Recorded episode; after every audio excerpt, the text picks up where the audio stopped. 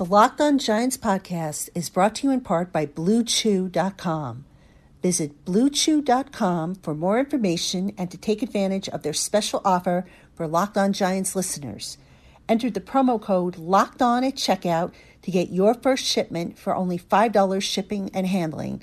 That's B L U E C H E W dot com. BlueChew.com.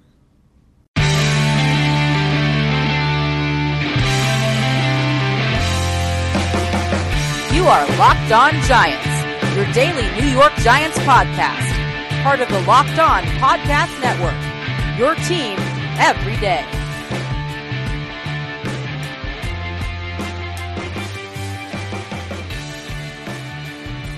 Hello, New York Giant fans. Welcome to a new edition of Locked On Giants, part of the Locked On Podcast family, your team every day. My name's Patricia Traina.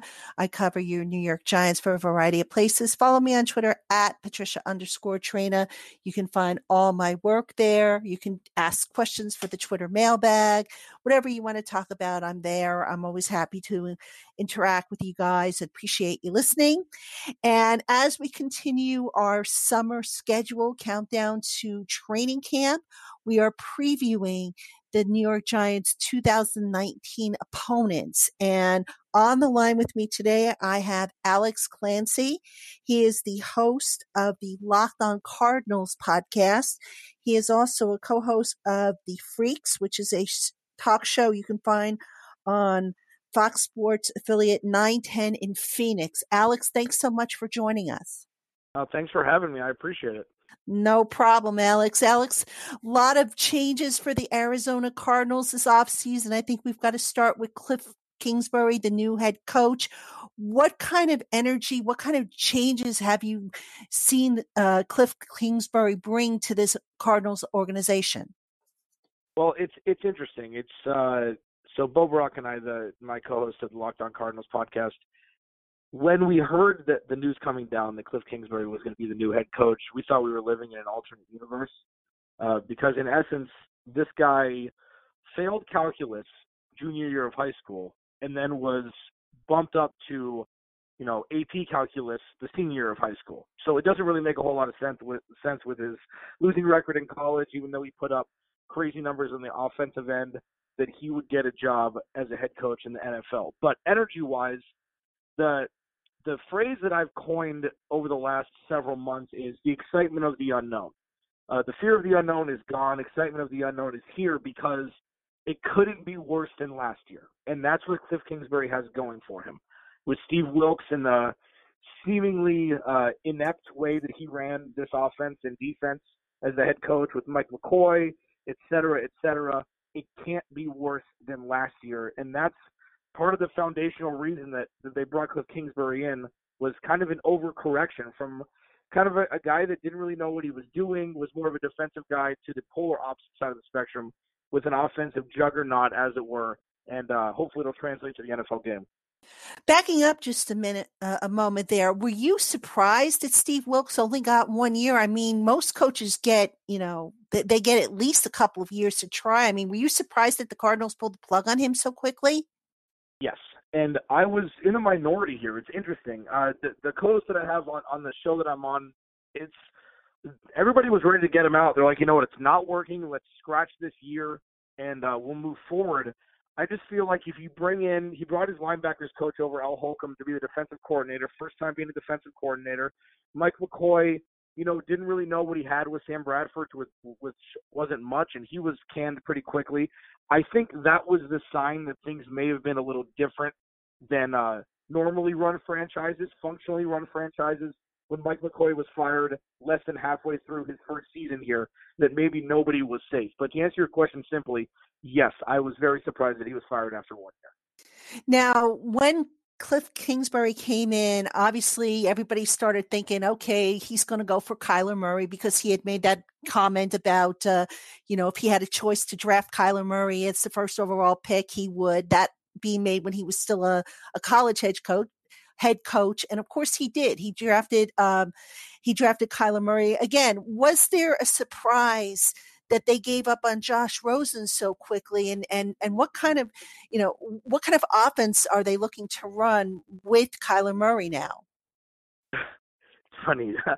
so we talk about this so much here that it seems just like it seems more rational when we talk about it because we talk about it every day. Uh, the way you ask these questions makes me makes me think how irrational the Arizona Cardinals are as a franchise. So first off, I didn't think they were going to draft Kyler Murray, even though that that uh, the video came out when he was still at Tech and they were just about to play Oklahoma, and he's like, you know, I would draft him. Just thought he was just talking up a guy that was his opponent that he wanted ever since he was in high school to come play for him. But as we got closer, uh, Bo and I, and you know, we did the Locked On podcast mock draft. Bo and I, we took Nick Bosa with the number one pick because we thought that was the rational choice for a team that needed to have some sort of anchor, whether it be offense or defense, to fall back on. And with the Cardinals being defensively, um, them drafting Kyler Murray was a surprise until draft day, where I was like, oh man, they're going to draft Kyler Murray and everything's going to change. So that dynamic again with the overcorrection of just a conservative style offense where they only put up 14.1 points per game last year, dead last in the NFL, which fun fact, the 2008 Detroit Lions, who went 0 16, put up four or five more points per game than the Cardinals did last year. So I think the culmination of all of these things, just a severe lack of points put up last year in offensive fortitude, um, just yielded Kyler Murray and Cliff Kingsbury match made in heaven here. And and what kind of offense though? I mean, because you know the big knock on Kyler Murray is is obviously the size and whether or not he's going to be able to withstand the pounding that a quarterback has to take at this level. I mean, what does he bring to the offense that that maybe Josh Rosen didn't bring? Athleticism. Uh, the offensive line is the number one um, cog for success in the NFL, and finally, people are starting to realize that. And uh, the Cardinals have had a patchwork offensive line, to coin the, the normal phrase. Um, the best offensive lineman the Arizona Cardinals will have in the 2019 season will be Kyler Murray's legs. This is something that is a vast difference from Josh Rosen's stick in the mud uh, pocket quarterbackdom, uh, for lack of a better phrase. And the offense that they're going to run is utilizing all of Kyler Murray's skill sets, which are, for all intents and purposes, something we've never seen before from the quarterback position in such a compact frame. And everything we've seen from training camp to mini camp to him just throwing the rock with a t-shirt on, the dude is freakishly talented. If you watch the University of Texas versus Oklahoma game, Kyler Murray brought this team back. He had a 70, 70 plus yard touchdown run up the sideline that blew me away. And that itself, speed itself, as Darren Sproles it'll translate into the NFL. And Cliff Kingsbury is just going to give him the rock and be like, let's go. And it, it seems very rudimentary and kind of fly by the seat of your pants. But with the air raid offense, that's that's what Cliff Kingsbury's offense has coined, and Kyler Murray's ability to throw the ball as far as he can and run as fast as he can, it's going to be exciting to watch. Now you mentioned the offensive line and how Murray's athleticism is going to be a big help with that offensive line. I mean, where where is the do you still see the weakness on that unit? Is it because it's a patchwork, or are there some specific positions that worry you? Well, uh, the beginning of last year, AQ Shipley, the center, went out with a torn ACL. That jumped Mason Cole, the third round pick from Michigan, in to play center, even though he didn't really play center a whole lot in college. DJ Humphries, former first round pick, was supposed to be the left tackle of the future. He can't stay healthy. Justin Pugh coming over from the Giants last year can't stay healthy. Uh, they traded for Marcus Gilbert with the, uh, from the Steelers, I think, for a seventh round pick. He's had injury concerns. So the biggest weakness is their is their injury uh, history, and it's so unfair for these guys. I mean, their legs get rolled up on seemingly every play, and the fact that guys like Andrew Whitworth and Joe Staley and Joe Thomas have been able to stay healthy their whole career into into retirement for Joe Thomas is unbelievable to me. So the weakness is just injury history, and the the reason why it's patchwork, it's not solely because of production. It's because these guys can't stay on the field. Let's talk about the skill position players now, the running backs, tight ends, and receivers. Of course, Larry Fitzgerald back for another year. I mean, um, where is he right now? Do you, have you seen much of a drop off from him? And what about the rest of the supporting cast? And what can we expect from them?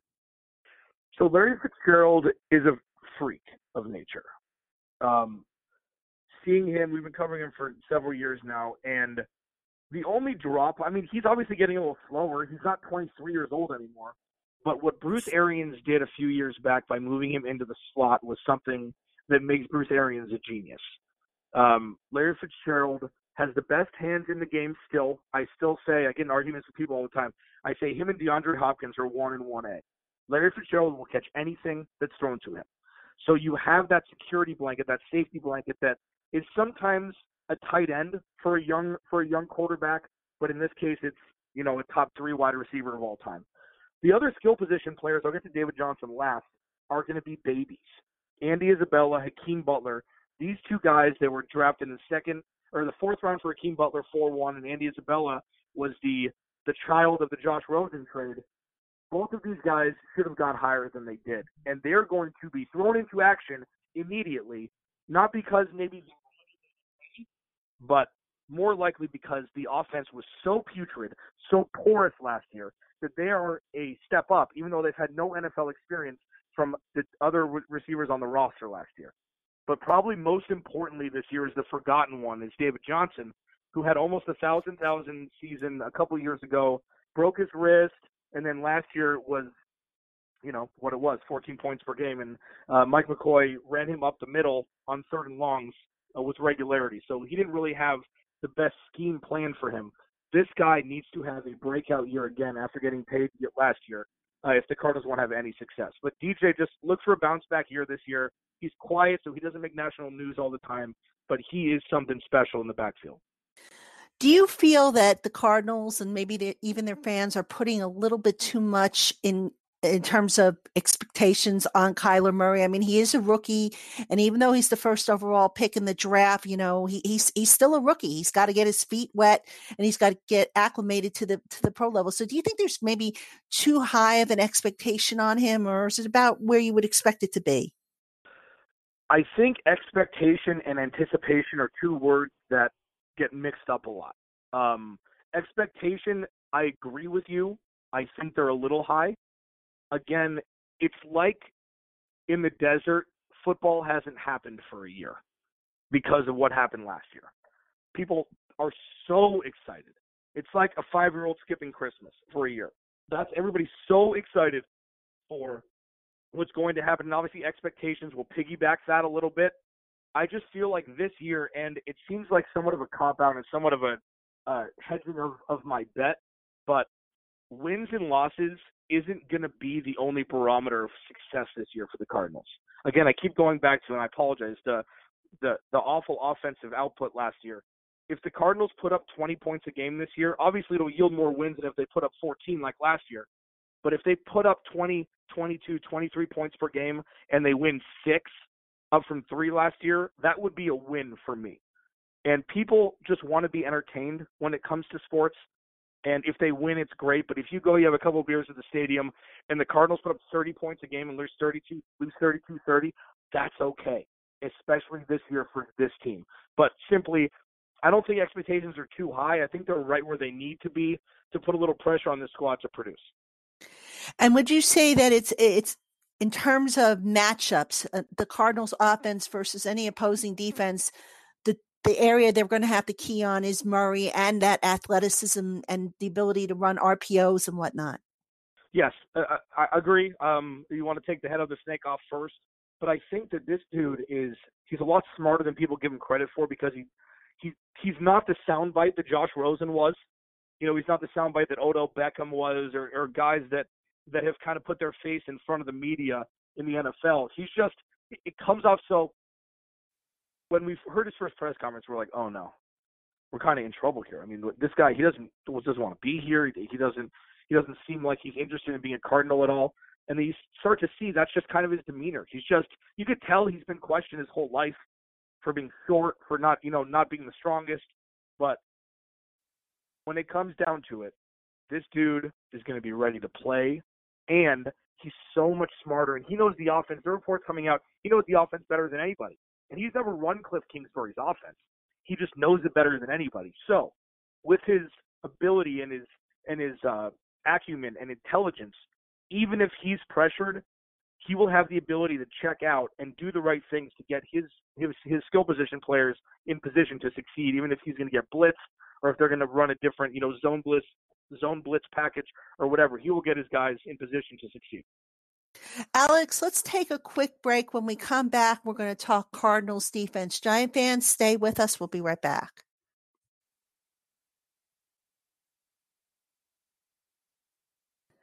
Welcome back to Locked On Giants. You're with Patricia Traina, and joining me is Alex Clancy. He is the host or co-host, I should say, of Locked On Cardinals, and we're breaking down the Arizona Cardinals, whom the Giants will face in 2019. We just covered the offense. We're going to turn our attention to the defense, and. Um, a familiar name for for those out west. Vance Joseph, I believe, is now the defensive coordinator uh, for the Cardinals. What can we expect from from his uh, defense?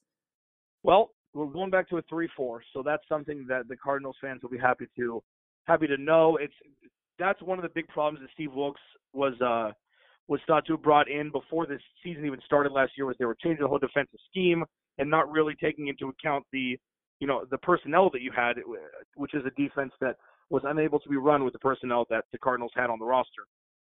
So many things are benefiting Vance Joseph this year that didn't benefit Steve Wilks and Al Holcomb last year. And the big one was free agency. I mean, they got a couple names that were kind of under the radar. You know, uh, C.J. Mosley was a big name that was going to get a whole lot of cheese out in free agency. They went and got Jordan Hicks from Philadelphia. He's a middle linebacker. He's going to play a little inside linebacker, middle linebacker and they got him for half the price of C.J. Mosley, and the dude's a beast. Again, though, with a caveat when he can stay healthy. Um, they brought in Brooks Reed, uh, an outside linebacker from San Francisco. They brought in Terrell Suggs, who, for those that watch the Cardinals and are like, man, this is a boring team. Man, they don't have any sort of vocal leaders. Uh, it's true. All of it's true. Patrick Peterson's quiet. Larry Fitzgerald is quiet. They're all lead by example guys. Terrell Suggs isn't. Terrell Suggs is a loud man who leads by on the field and in the locker room. So even though he's a little bit older, um, or a lot older, um, he's one of the most important signings this year. And then through the draft with Byron Murphy, uh, the steal at 2-1 out of Washington looked out to be probably the best corner in this draft. Uh, Vance Joseph has some toys that Al Holcomb and Steve Wilks didn't have last year uh, while um, putting in the 3-4 defense.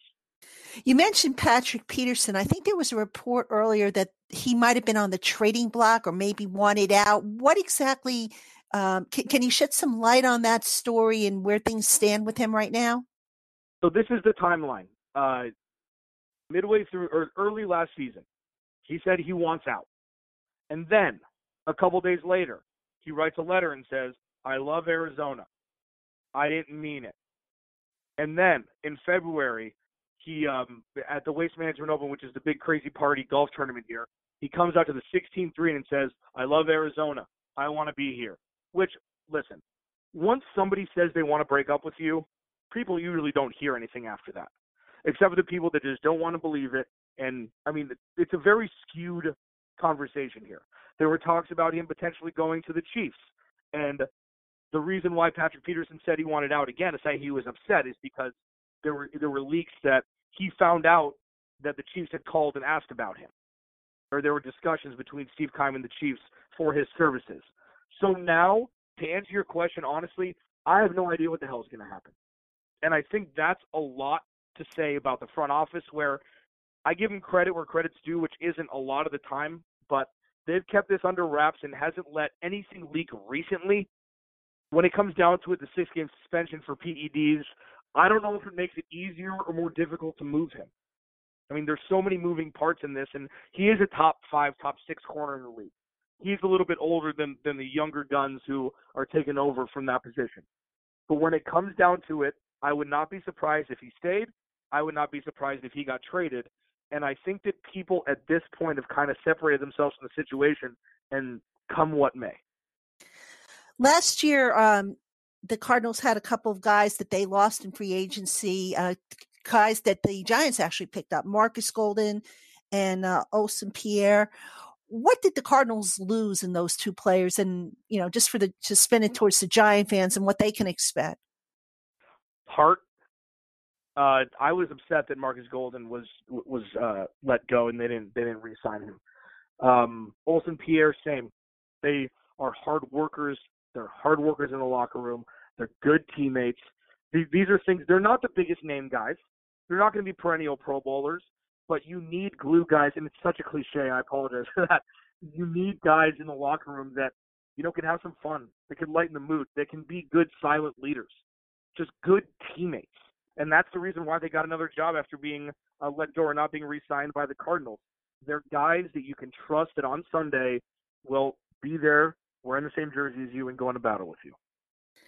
What do you see as the strength of the Cardinals defense? A particular position group or, or a scheme that, that maybe they plan to run?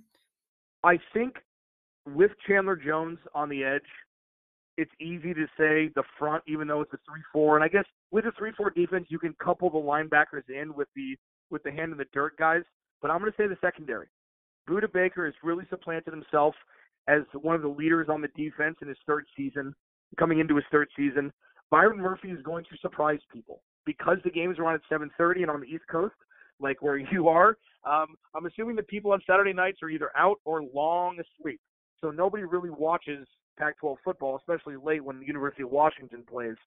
Um, Budda Baker, Byron Murphy, Robert Alford brought over for a pretty team-friendly deal from Atlanta, even though um, you know he wasn't didn't produce that well last year. I think in the scheme of Patrick Peterson when he comes back and a couple young guys in the secondary, um, this is going to be DJ Swearinger is back as well.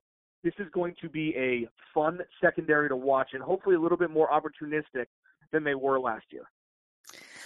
When you look at the uh, the matchups, and again, it's early; the rosters haven't been set.